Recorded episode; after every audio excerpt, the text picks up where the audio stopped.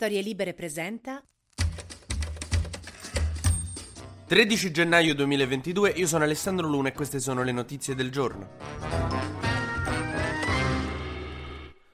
Giorgia Meloni è in difficoltà come Salvini davanti a un buffet di fritto misto a Milano Marittima, cioè non sa che pesce pigliare. Questa questione della benzina le è un po' sfuggita di mano e ha scontentato un po' tutti. È la prima volta da quando si è insediata a Palazzo Chigi che è in crisi di consenso, che sembra aver perso il polso degli italiani. Questa scelta di togliere gli sconti sulle accise sulla benzina, quindi di far pagare di più la benzina, in quanto a popolarità è tipo Daniele Capezzone in un centro sociale. Insomma, entrambe le cose indignano tizi in tuta con la sigaretta. Nel caso di Capezzone degli occupanti, nel caso di Meloni dei benzinai. Però pensate che scuorno per Meloni che una passa la vita a cercare di negare i diritti, che ne so, agli omosessuali, capito? Quindi arriva al governo, penserà ci avrò contro la lobby gay. No, gli si sono rivoltati contro benzinai, tassisti e camionisti, che sono la gente tua. Cioè, come se Nicola Porro va al governo e gli si rivolta contro mia nonna. Quella è la gente tua, non la puoi perdere. E infatti Meloni ha dovuto tornare indietro per accontentare appunto benzinai, tassisti, camionisti. E ha fatto il saluto romano. No, ha deciso di abbassare le accise se dovesse alzarsi il prezzo della benzina. Quindi ancora niente cambia. Però camionisti, tassisti tassisti e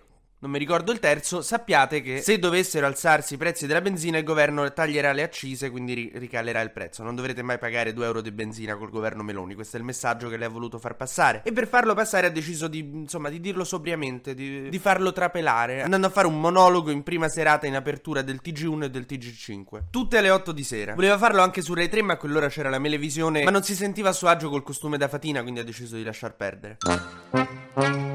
Música Intanto i benzinai sciopereranno il 25 e il 26 gennaio, che tra l'altro è il compleanno dell'amica mia, a meno che non succeda qualcosa di particolare stamattina, perché stamattina Meloni incontrerà i rappresentanti delle categorie dei benzinai e vediamo se riescono a trovare un accordo. Giuseppe Conte nel frattempo, sai, dove può sollevare polveroni li solleva, ha praticamente auspicato la nascita di un movimento come i gilet gialli ma in Italia, proprio ha detto così. Nascerà sicuramente un movimento tipo gilet gialli anche in Italia, che i gilet gialli hanno creato molti molti disordini e casini, ma ormai lui soffia sul fuoco come il tuo amico studiato al barbecue di Pasquetta. Che non so se è peggio lui o Letta che al barbecue quello che si mette accanto a te non fa un cazzo. Ti guarda sudare come un ladro per fare questo cavolo di fuoco e fa solo commentini tipo Eh, ma lì è il vento, eh.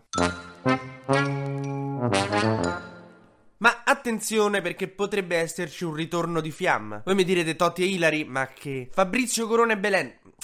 Stiamo parlando del PD e del Movimento 5 Stelle, una delle love story che ci hanno più dilaniato l'anima in questi ultimi anni. Alla Ross e Rachel proprio. Adesso sembra che gli sceneggiatori abbiano deciso per una reunion. Giuseppe Conte ha detto che è ansioso di incontrare il nuovo leader del PD per vedere se ci può collaborare. Credo che il riferimento sia a Schlein più che a Bonaccini, anche perché Bonaccini credo che preferirebbe farsi il pizzetto da carabiniere piuttosto che parlare con Conte. Schlein sarebbe molto interessante se a un certo punto ci facesse la cortesia di prendere posizione su qualcosa. No, quantomeno per capire. Come se chiami un idraulico a casa, lui guarda il tuo rubinetto e fa ecco l'importante è il principio di responsabilità. Sì ma come lo aggiusti? Per troppo tempo il nostro rubinetto ha perso. Sì no ma che vuoi fare precisamente? Basta con le perdite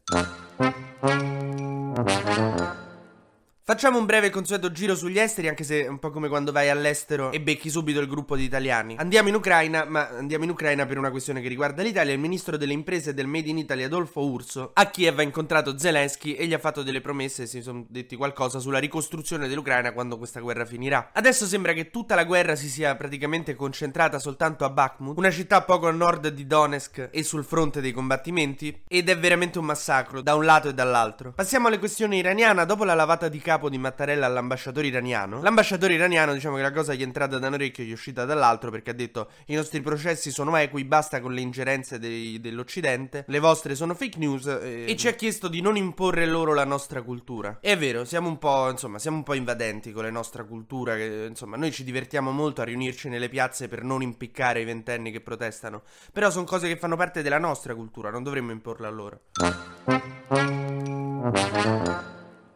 Mentre chiudiamo con la questione americana, perché mo hanno trovato nel garage di Biden delle carte top secret di quando era vice premier. Sì, vice premier. Vicepresidente di Obama. Lui dice: Sì, spostate per sbaglio. Comunque siamo pronti a collaborare. Però cazzarola, ragazzi, sia te che Trump. Ma potete usare i documenti ufficiali classificati de- della presidenza degli Stati Uniti come carta imballata? Cioè, non so le figurine del baseball. So- vabbè. Io non so voi come siete cresciuti, ma io da bambino, ogni volta che lasciavo documenti classificati dei servizi segreti in giro per casa, mia- erano scapaccioni, eh. TG Luna torna la settimana prossima, sempre dal lunedì al venerdì e sempre tra le 12 e le 13.